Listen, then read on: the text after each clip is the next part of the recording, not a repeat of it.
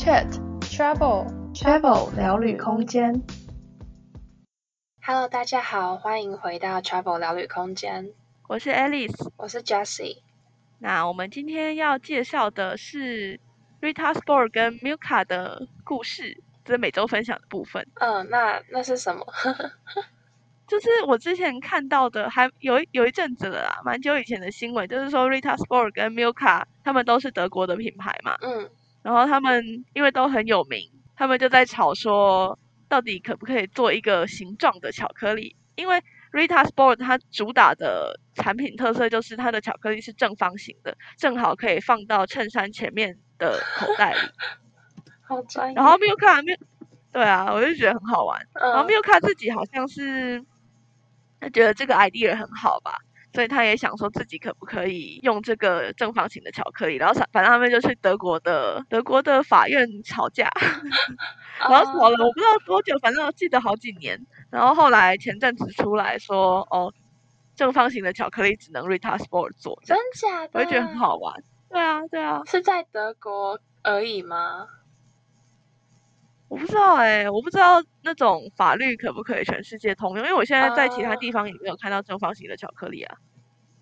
啊。你说一整片是正方形的，好像是你这么一讲，就是很多都是片状巧克力，都是像 Milka 那种比较长方形，然后你再自己折的。对啊。好酷哦。我就觉得这个点蛮好玩的。好酷哦！而且我在看到这个新闻之前，我真的完全没有想过。对啊，就是正方形的只有一个牌子。那这样子那这样是不是哪一间巧克力厂商去申请说，他长方形的巧克力只能他做，然后其他厂商就全部都要换形状，因为现在市面上片状巧克力几乎都是长方形的。我觉得应该不会吧 ？Milka 啊，不对。Ritter Sport 这样子是因为他们一开始就主打着产品特色是这样，是没错，就他从公司建立的一开始就是正方形的，也是。那如果之后就新的一个巧克力品牌出来，然后他就推的时候就说我就是要长方形，或者我就是要什么三角形，应该不行吧？就是前面的已经这么多人有了，或是他就是有一个比例说，我就是16:9的，只有我可以做什么16:9或4:3。那他应该要找市面上没有其他人这样子的比例，他才可以。对啊，好酷哦！你不说都真的没有想过正方形，然后放口袋这件事情，蛮特别的。对，好。那我们今天的分享就到这边，要开始进入今天的主题了。那今天的主题是想要跟大家分享有关青旅的主题。那就是因为我跟 Alice 我们两个在欧洲旅游的时候也蛮常会住青旅的。那刚好因为 Jesse 我最近就是到花莲打工换宿嘛，就在台湾的青旅待了至少1个月。然后我之前自己也有在韩国旅游啊，其他亚洲国家旅游的时候也有住过青旅，所以就觉得好像可以做一个欧洲跟台湾或是亚洲青旅的比较，因为我们就有发现一些其实有一点文化差异还蛮有趣的地方想跟大家分享。那首先Alice 你之前住青旅的时候你会上什么特别的平台找吗？你都怎么找的？应该也不能说是特别的平台，就是比较方便，就是手机的 app 直接滑一滑。我会用的大概就是 Hostel World， Hostelword。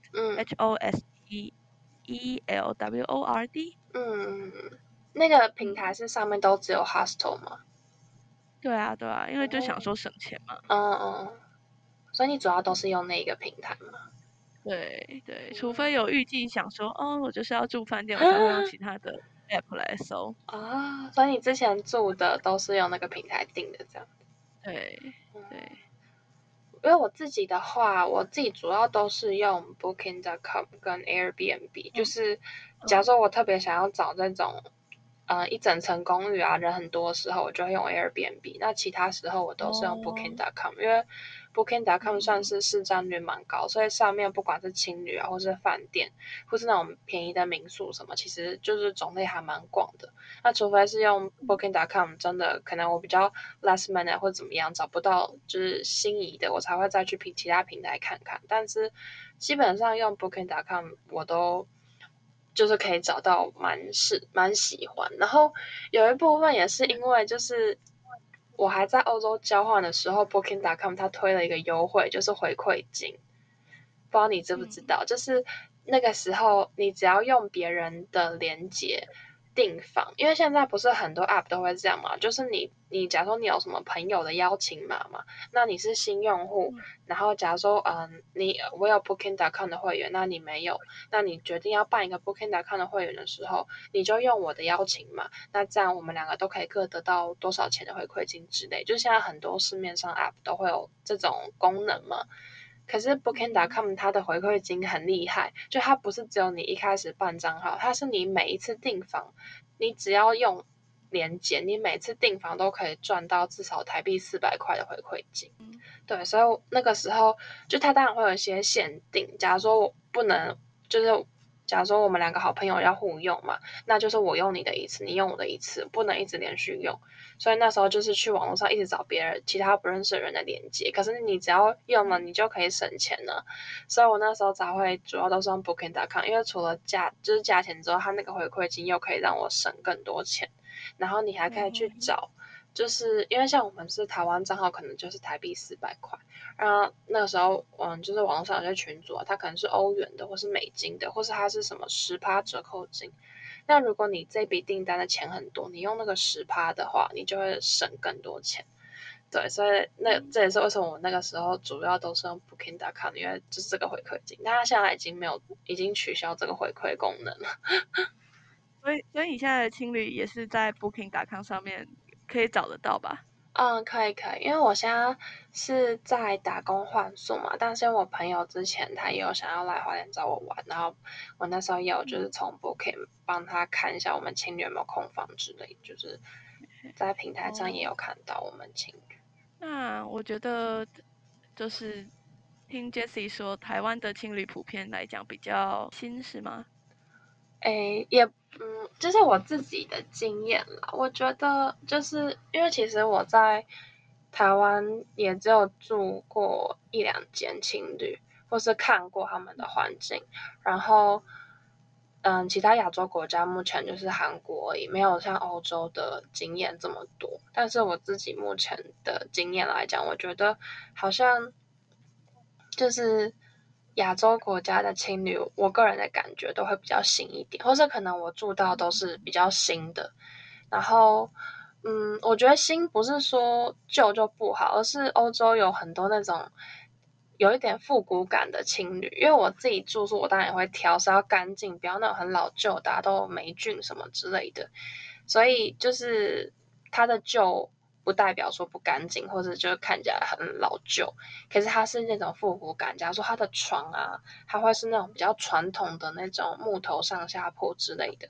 可是可能我在亚洲国家住的，它就会是比较新的，假如说是金属支架的啊，或是它也是木头，可是是那种感觉比较那种新的那种木材的之类的，就是它的那个风格啦，我觉得会比较新。然后还有就是浴室吧，就是我觉得浴室比较能看出来它的新旧程度。然后我就在想，可能是因为青旅的文化是就是在亚洲是比较晚或是比较近期才开始发展起来，那所以它一开始盖的时候就会比较新一点的装潢。我在猜，可能欧洲已经很久，所以那些青旅可能就很就是比较有年代之类的。对，我觉得还蛮有趣，比较有差异的地方。那刚刚讲到了床的部分，那就想说提一下，就是在欧洲的青旅的话，床单是不是就是我自己印象中床单都是自己铺，然后自己铺完之后隔天起来要把它拿去，在 check out 的时候要把床单放到篮子里面啊？你住的每一间都是这样吗？就大部分啦。啊，我也有遇过。而且我记得我之前，因为我第一趟自己的旅行是去那个丹麦的哥本哈根，那时候就一直狂爬文嘛，我还爬到有人说，就是北欧有些青旅，他床单你还要另外花钱租欸，我就觉得很扯，超傻眼，就是超傻眼。毛巾跟牙刷这些东西就是合理嘛，个人卫生用品，所以平常随身携带。可是哪有人旅行还要自己带床单、被套跟枕头套？就你一定要租啊！然后我那时候就很担心，想说天哪，而且北欧物价那么贵，但还好我那时候住的是没有要另外租啊，就是还有付，可是就是一样，他会就是到的时候他会把那个新的一整套就是折好放在你的床上，你要自己铺，然后要是你离开的时候就要把它拆掉。但是我也是有做过一些是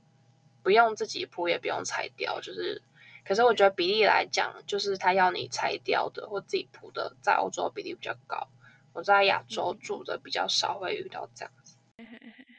那说到床，我觉得其实住青旅还蛮重要，就是个人空间这件事情，因为可能大家住青旅都是自己一个人去旅行嘛，那就是方不方便，因为毕竟要跟其他不认识的人共用一个房间，所以就是我觉得他个人空间的配置，就除了你有一个可以睡觉床之外，其他还有什么这件事情还蛮重要的啊，就是我自己找青旅的时候我会看的，像是有些比较大型连锁的那种青旅啊，它可能就是会比较就是它会比较认真规划，因为可能它一开始装潢就是以青旅为目的去装潢嘛，但是有些可能是家庭式，它就只是原本是公寓，然后它买了几个上下铺，然后这样子去改造的，那这样子就会有差异，因为它可能原本是一个家庭式公寓嘛，它只是放上下铺，那你就是等于说你只有一个床，那你其他假如说插头啊这些，我觉得插头蛮重要的，那它插头可能就不会是每个床位有一个，它就是在房间的那种神奇的角落，然后可能一个房间你有8个人，可是你们就只能 share 4个插头或怎么样，然后你要充电通常是比较重要的那种手机嘛，你就不能放到自己床旁边充，就是难免会有那种安全性的考量，所以我觉得这个就还蛮重要的啊。像我在欧洲住的像那种很大型连锁，像那种连锁可能是就是很多个欧洲国家都会有看到这个牌子的那种都会基本上会附，就是你的床都会有一个小灯啊，然后一个插座这样子，就是基本的，但是不是每一个都有。然后我之前有遇过，就是插头在角落，然后就要跟人家共用什么的，就有点麻烦。对，可是我在亚洲住的基本上都会有那个自己的床头灯跟插头。我觉得就可能是刚刚提到，就是比较近期才发展嘛，所以它可能一开始在就是装潢啊装修的时候就会考量到这个，然后就会去安排每个床位会有一个插头这样子，然后有一些还会有一个床头的小架子什么的，假如你就可以放你的手表啊眼镜或是你的手机之类的。然后我觉得很特别，就是我现在住的这一间，就是它有一个很大的平台，我觉得超赞的，就是我目前住过情侣没有住过这种，就是我的床旁边它是一个柜子，就是那个电子锁的置物柜，对，因为一般青旅都会有一个可以锁的置物柜嘛，放你的贵重物品。然后有一些置物柜可能就小小的，然后有些是够大，你可以把你的行李箱塞进去的。然后我的这一个它的 size 是可以放行李箱，可是它除了那个置物柜之外，它置物柜隔壁就是我床旁边有一个很大的平台，就是这个平台我是可以把我的20寸小行李箱整个摊开来放上去，然后还有空间的那种。对，所以就超方便的。然后因为我是打工换宿嘛，所以我的东西一定会比较多，然后可能就是我都会拿出来，我不能一直放行李箱，那拿去很麻烦。所以这个平台很大，我就像我还可以在床旁边就用这个平台用电脑啊什么之类的，我就觉得超赞的，就是这个设计很贴心。有一点难以想象，你有照片吗？好，我之后再拍照，然后放到我们的那个 Facebook 上面。好，对啊。讲到隐私的部分，我觉得另外一个我在欧洲旅游的时候觉得蛮有安全感的是，有的情侣会放窗帘，所以就想睡觉就把它拉起来这样子。嗯，对，我觉得窗帘就是，尤其是睡下铺的话，因为旁边可能很多人走来走去嘛，就是你下铺有窗帘，不一定就是你想睡觉可以遮光嘛，因为有时候那个其他室友还没有要睡啊，那个大灯很亮你就睡不着。然后一方面是你睡下铺的话，大家走来走去你可能会害羞，然后你窗帘拉起来比较隐私感。上铺也有一样的感觉。哦，对对对，就是如果那个他的上铺没有很高的话，刚好是人在脸旁边的话。对啊，对啊，对啊，而且欧洲很多人超高的，好不好？对啊，可是欧洲就是不会说每一个都会附窗帘，就不是标配。对啊，对啊，像我刚刚提到，有些是那种家里自己改造的，他就可能只是买一个上下铺，然后就不会特别装窗，因为窗帘那个轨道你还要另外列，不是上下铺原本就会附的东西。嗯，对啊，对啊。哦，我还记得我之前在捷克住过一个，它就是家庭式，感觉就是一般一户的公寓嘛，可能什么3房2厅1卫之类的，就它就是那样子去改变成情侣，所以就等于说它有3个房间，然后它每个房间就大概住7个人吧，可是它是放那个平面的单人床，那我觉得也不错啊，你知道就很像医院的病床，你就一个房间然后放平面的这样。可是单人床就是你上下铺要动的时候就不会摇来摇去。对对对，是没错。对，这就是一览无遗，你知道。然后然后就是他的私人空间规划比较没有那么明显。对，对啊，我就觉得哦，想到这个还蛮特别。然后就是我也想到我跟就是莲子的故事，就是我有一次去忘记哪里了，然后反正我在。那层房间，那个房间是男女混合的房间，然后我就在跟人家聊天，聊完之后，他又说他要出去跟朋友吃饭，然后我就弄一弄东西，想说我上床又要休息了，然后我就把帘子拉起来，然后再滑手机，然后因为我的床靠墙，所以有一面其实是没有窗帘的，因为他想说靠墙，面靠墙的那一面嘛，还是有一个小缝，也不算小，就是大概50公分左右的缝隙是没有帘子，很长，50公分还好啦，就是床大概2公尺左右嘛，50公分大概1/4，我就觉得还可以接受啦，不能接受也不能一样。然后我帘子都拉起来了，然后躺在床上抬腿，然后他就一个缝跑过来跟我讲话，然后他就讲很久啊，然后我就想说很尴尬啊，因为我在抬腿，然后他又要硬要跟我讲话。对，而且是你帘子拉起来，这个当时很尴尬，就是你帘子拉起来，明显就是你没有想要 social 了。对啊，后来他跟你讲什么？他就说：“哎，你在抬腿，你在抬什么？”我忘记他在跟我讲什么，反正我就讲一下下，我就说我要休息了。哦，好好笑哦！我想到的是，就是因为我在一开始第一次住青旅嘛，就是在欧洲，然后欧洲的情侣不一定每个都有窗帘，就是有窗帘可能是比较特别好的。我那时候的概念就是，如果有窗帘，我就会找有窗帘，可是不一定每个都有，所以有时候要选便宜的，或是地点比较好的，就是可能会舍弃窗帘这个选项。然后，可是我之前在韩国旅行的时候，就是我住的基本上都有窗帘，然后，可是我就发现一个很有趣的事情，就是我那时候会不知道我房间我室友到底回来了没，因为窗帘永远都是拉起来的。然后我就会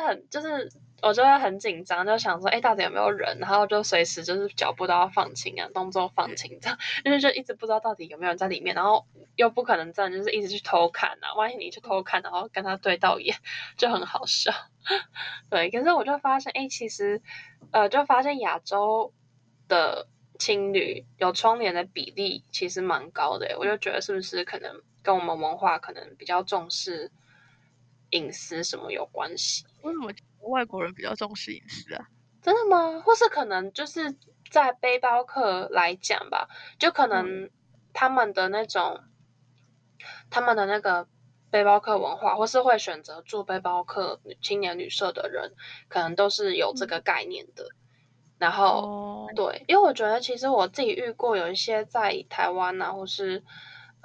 其他亚洲国家，就是他们住青旅可能只是省钱，不是真的想要 social 或交朋友，那这种时候他们还是会蛮 care 隐私的、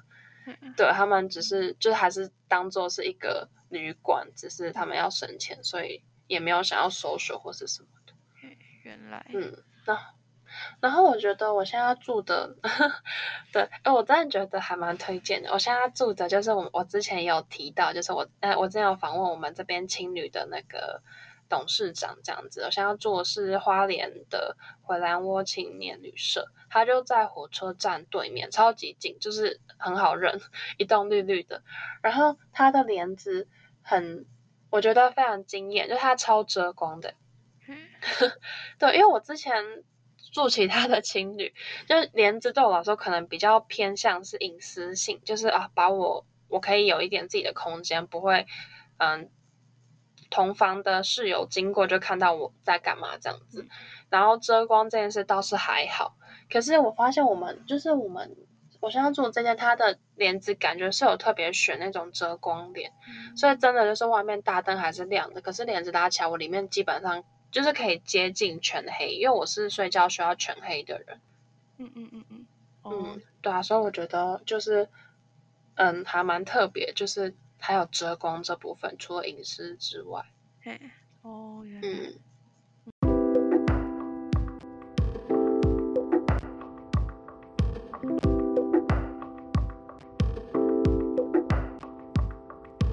休息一下，现在是广告时间。喜欢我们的故事吗？欢迎到我们的 Facebook 粉丝专页和 Instagram 和我们继续聊哦。我们的 Facebook 粉丝专页叫做 Travel 聊旅空间，你可以在网址的地方打 facebook.com/ChavelSpace。那我们的 Instagram 也是一样的账号哦，你可以直接搜寻 Travel Space ChavelSpace， 那就期待在那边看到你们咯。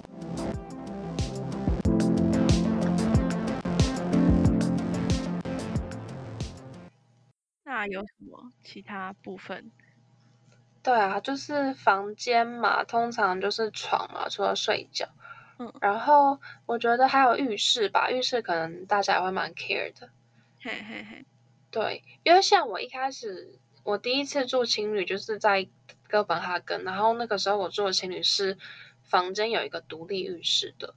然后后来陆陆续续就住比较多间，然后就是有一些房间有独立浴室，有一些是只有外面有，然后有一些是你房间里有独立浴室，然后外面也有几间公共浴室。然后我觉得住久了就会觉得我觉得我后来都会挑房间有独立浴室的，就是会比较方便，你就不用走很远。而且我之前住过有一些青旅，它可能一整层有很多间房，可是它一整层只有2间浴室。然后有一次我就去洗澡，然后我就每10分钟被敲一次门哇，好尴尬哦！他就敲了3次门，然后就是我那时候就是也没有。我在洗20到30分钟吧，然后我就他一开始敲门就跟他说有人了，然后他就一直敲，然后我想说就有人了，你是在急什么？然后我也才刚进去而已，然后我就觉得很尴尬，然后害我洗澡洗得很有压力。然后后来我洗完澡出来，我就看到一个白人小哥在怒视瞪着我，然后我想说这情侣就是这样啊，你干嘛一直催？对啊，傻眼。对啊。所以我会觉得，就是我会找那种房间就有浴室，就是你可能一个房间看你住几人房，可是你要去洗澡，你可以就是跟你的室友协调，不是整层的人，不然就是我觉得那个是特例啦。通常你如果是一整层共用，它的浴室会至少5间以上啦。对，然后有一些我记得是基本上会男女分开来，然后有些是不分男女的。然后就是看大家，它就会像游泳池那样子，然后每间是可以锁起来的。但我之前有住过一间，它是男女分开来的，所以就是你那个女女生的洗澡间进去，它会有很多间隔间嘛，可是那个门是不能锁的。啊，我还没有遇过这种，好尴尬、哦。对，所以那时候洗澡就有点小害怕，可是就是因为都是女生，然后你就是注意好就好，然后通常也不会有这种白目，就很明显里面有人还给它打开来这样。对啊，对啊，但我觉得最优秀的就是房间里有浴室，外面有一两间浴室或是洗手台的，因为你房间可能，因为通常房间有浴室就好解决嘛，因为可能我那时候在欧洲住的时候，欧洲人的那种盥洗时间跟我们又不太一样，他们可能是早上洗澡或是中午洗澡或是不洗澡，所以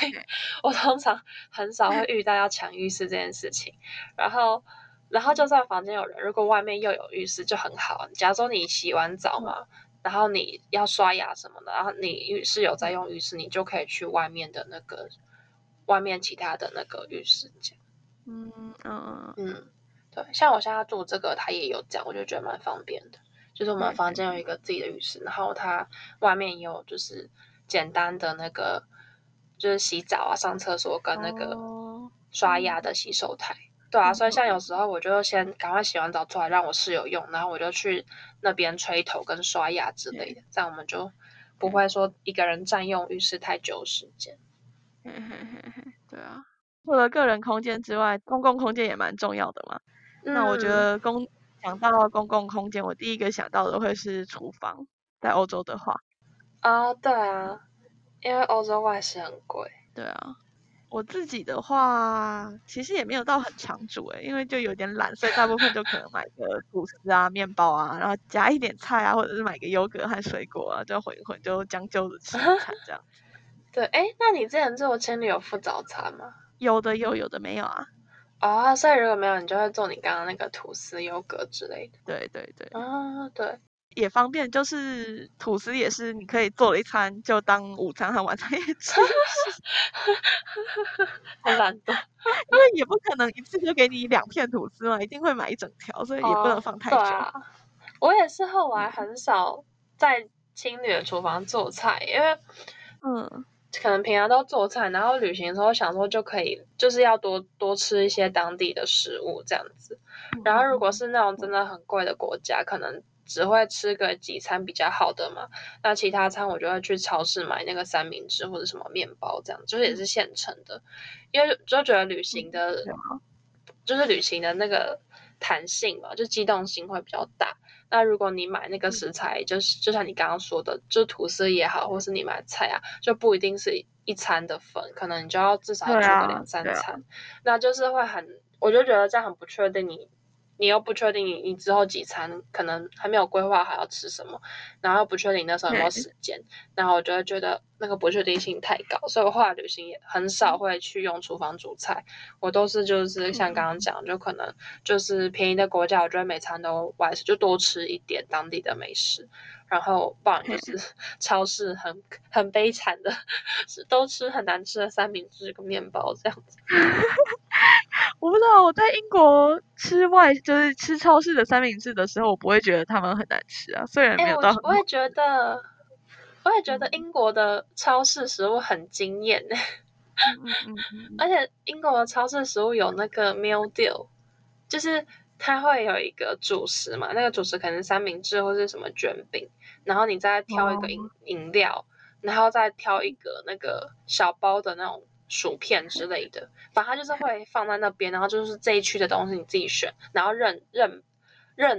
选，然后配起来都是3磅或者4磅之类的。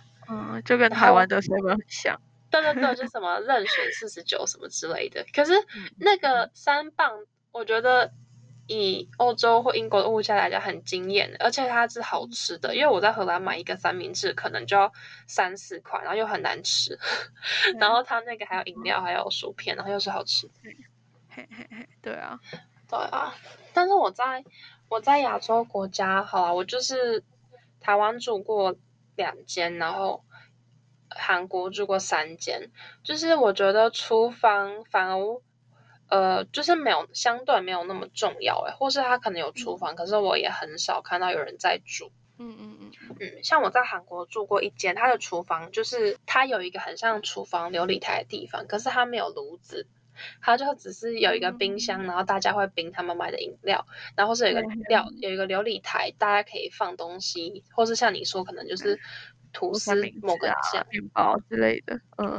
可是它没有炉子，就是没有那种不管是瓦斯炉还是电磁炉，就是它没有这个东西，就是厨房视为想要热东西就热不没办法热。对，可是我忘记它有没有。对，我忘记它有没有微波炉，因为我那时候也都、基本上我也都是每餐外食。我就觉得有时候外食、吃不完，想说隔天再吃可以带回去啊，还是那时候觉得很便宜，不会有这种想法。就是吃不完情况很少了，我会斟酌。对啊，我就觉得就是有一点。差异，因为欧洲的情侣基本上厨房这件事还蛮重要的，然后就是大家煮饭的就很常可以看到厨房很热闹，大家都在煮。可是我目前亚洲住过，就是有些还是会附很完善的厨房，但可能很少人在煮，或是像我刚刚讲我住那间，就是它有一个简单厨房，但就是你也不能真的煮菜，你就是冰东西热东西这样子。对。那我想到我之前有一间情侣，我住米兰的情侣，他有付，就是因为一般情侣可能只有付早餐嘛，然后有些是早餐你还要加钱，有些是免费付的。然后我住的那间超酷的、他是付早餐还付晚餐，超好。然后我那时候晚餐有什么东西？它其实早餐就是吐司啊，然后有那个，它就很像那种你知道 buffet， 然后是一个很大一盘，然后你自己去舀这样子。然后早餐有就是基本吐司或一些餐包什么，然后就是有一大盘炒蛋啊，一些热狗什么你就去加。然后晚餐的话就是基本上都是意大利面，但可能我那时候住好像2-3个晚上吧，就有些是蝴蝶面啊，有时候是不同笔管面，然后清炒，或是你可以去旁边加 cheese 粉，然后有一些其他的小菜。对，我有照片，我之后可以拍。对，我之后会把照片传到那个，我们也一样放在我们的 Facebook。但是我就觉得很惊艳的，我第一次遇到就是还有付晚餐的。对啊，所以我那个时候基本上我在米兰都没有什么外食，因为我就是早餐吃，然后我就可能多拿几个面包带在身上，然后就是中午就吃完早上就出去玩嘛，那中餐我就会吃我多带那几个面包这样子，然后晚餐又回情侣吃。我在米兰就没什么花钱这样。对。那说到公共空间，就是你住情侣的时候会洗衣服吗？会啊，我那时候出去玩的话，就是一晚1个月还是半个月，也不可能带。对啊。因为我之前就是比较没有像你这样连续玩1个月，我都是就是在交换的时候假期，然后1个月出去玩1个礼拜，所以比较少用到洗衣机。那你觉得欧洲就你住过情侣洗衣机或是就洗衣服这件事情如何？我觉得也不是每一间情侣都有洗衣机耶，就是我有时候还是要去外面，就会有那种洗衣机店。对，要去那种地方洗。大部分青旅里面有洗衣机的，就是很普通的那种7-8公斤的滚筒式洗衣机吧。然后有的青旅会说你的那个洗衣精或洗衣粉要钱，然后有的就不用。我觉得大部分要收钱的应该都是给洗衣精啦，就是洗衣粉的话，大部分都不用收钱。你说免费洗衣粉，那如果它是付洗衣精的，你就要花钱另外买那个洗衣精。大部分是这样子。那会有那种晾衣场之类的？唯一遇过一次有晾衣场，其他都是要说你要用烘衣机烘干。然后我觉得很好笑的就是有晾衣场的那家情侣，我就忘了我的裙子在那边新买的。所以有晾衣场也不一定是好事。对啊，就有时候如果你赶着出门就会忘记，或者是因为它是公共的嘛，也怕被拿走之类的。对啊，对，人那么多。可是如果那你之前就都是要烘衣这样你就要花两次的钱。对啊。而且烘衣机万一有些衣服不能烘，就会有点麻烦。我没有那种高级的不能烘衣。因为我平常都没有在用烘衣机，所以我也不知道到底就是没有特别注意这种事情。对。要不然如果是那种袜子啊、内衣裤啊，我就会洗好然后晾在我的床附近。对啊，就每天洗一下，然后一下就干。对啊。因为我真的都是，因为我就有点懒，而且就是你去清理洗衣服一定要另外花钱嘛，然后我就刚好顶多就旅行最多就是一个礼拜7天这样，就勉强还可以，可能就几天手洗一下衣服，然后可能就是冬天啊或是天气没有很热，外面的衣服就可能不用换，然后就换里面这样子，对，然后就比较少会去，就没有什么注意青旅的洗衣机这部分。但是因为我现在打工换宿也是1个月，所以就一定会要洗衣服。然后我们这边就跟你还蛮像的，就是它也是有洗衣机跟烘衣机，然后我们有另外，它也是有洗衣精，然后是另外收钱。可是我觉得还不错，是它有那个晾衣场。对啊，因为我自己就是我自己也平常在家里都是晾衣服，不会烘衣服嘛，所以我也不是很确定，就是烘衣服我的衣服会缩水还是什么之类，然后就又而且你烘衣服要另外花钱，然后我们这边就是有晾衣场，然后它是2层楼都有一点晾衣场，然后我觉得还不错，就可以晾，而且它有附很多个衣架。就你也，因为我原本就很担心，想说我要带着衣架去嘛，想说就是要省钱什么之类，就带家里的去呢，因为我一定会洗衣服嘛。后来就看，它有附衣架，所以我也不用带。对啊，所以我就用他们那边衣架，然后可以晾衣服，这样就好。我之前出去自助旅行的时候，我自己就会带衣架。可是你会带那么多个吗？就是你很多件衣服的。我大概就带个4根吧。塑胶的，我之前是会带一两个，就是因为我会每天手洗内衣裤，然后就是带那2个，就是可能就是每天就像你刚刚说晾那个内衣裤，然后可能就会晾在自己床位里面这样子。对啊。但想说就是洗1个礼拜衣服，那有很多个衣架，然后我那时候一直想我要带嘛，对啊。那说到公共空间，那我觉得交易厅或是大厅，其实住情侣来讲还蛮重要的。对啊，尤其是很多背包客，其实想说是出去玩边交朋友，而不是就是为了省钱这样。对啊，在公共空间活动。对啊，因为我觉得就是交朋友之外，可能因为你买的就是一个床位嘛，那你可能。要做事啊，或是什么的，你在床上就是也没有很方便，所以有些人就是，就算有些人是要省钱，他是要出差，他可能就会带他笔电去大厅用之类的，然后或是他可能就是去大厅做事啊，或是在看他要去哪里玩，可是然后如果有这个空间的话，也可以进一步认识人，就是跟其他在大厅的人交流，而不是就是躲在房间里。对啊。那你会，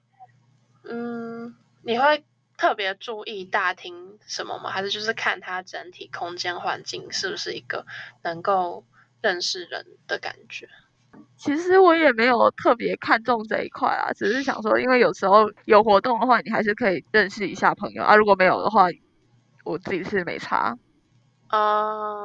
就交朋友不是我出去玩的重点，这样子。对啊，我觉得我之前在欧洲住情侣的经验，就是认识的朋友基本上大部分都是室友啊，比较少是在大厅认识的。对，有可能室友就比较有很多机会可以自然的开启话题，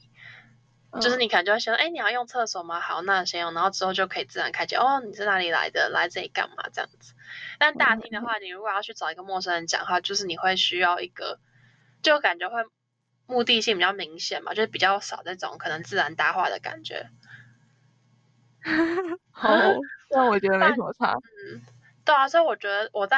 就是大厅也比较少会遇到这种，就除非真的有很热情的人就会来跟你讲话，或者你很热情去跟大家搭话，但就比较少那种自然搭话契机。或是如果是吃早餐的时候啊，像我之前住米兰的那个，因为就是大家都会去排队拿早餐嘛，然后可能就你坐在同一桌什么的时候，就会是一个自然搭话的契机，这样对啊，但也不是说你一定就是要跟别人搭话这样子。对啊，就是看大家。对，好，那这部分就是我们今天关于青旅的分享，就是不管是欧洲的青旅还是亚洲的青旅这样子。对啊，那之后就来到我们的 Travel Q 时间。Travel Q。那我们今天讨论了在欧洲和在台湾和在其他亚洲国家的青旅的小差别和比较，想请问大家对欧亚青旅的差异有什么看法呢？或者是在青旅住的时候会在意什么点？然后或者是有什么住过很棒的，觉得想要推荐给我们的青旅，还有青旅发生的特别的故事，都请大家可以告诉我们，在IG留言。可以跟我们分享一下你有遇过什么有趣的故事，或是你有遇过你觉得很特别的，假如说有什么差异啊，或是你在意对这些东西，有关青旅的任何东西都可以，欢迎到 Instagram 的 po 文下面跟我们分享，或是也可以直接私讯我们。对啊，期待听到你们的故事。那今天就也很开心可以跟大家一起聊聊天，分享我们一些旅行的小故事。那如果喜欢我们的故事啊，喜欢我们的分享，欢迎大家到 Apple Podcast 上面给我们一点鼓励，可以留下你的5星评论，这样可以让更多的人看到我们的节目。那也欢迎到我们的 Facebook 跟 Instagram 和我们继续聊聊哦。我们的 Facebook 上面会放，像我们之前有提到一些照片，我们就会把最真实比较具体的照片放到 Facebook 上面。那 Instagram 也有我们一些自己的手绘图啊创作，然后也有在分享一些其他欧洲的景点或是美食的推荐这样子，有兴趣的欢迎大家来看看。那有什么想要跟我们说的，也欢迎直接私讯我们。那我们今天这一集的分享就到这边，我们之后再见咯，拜拜。拜拜。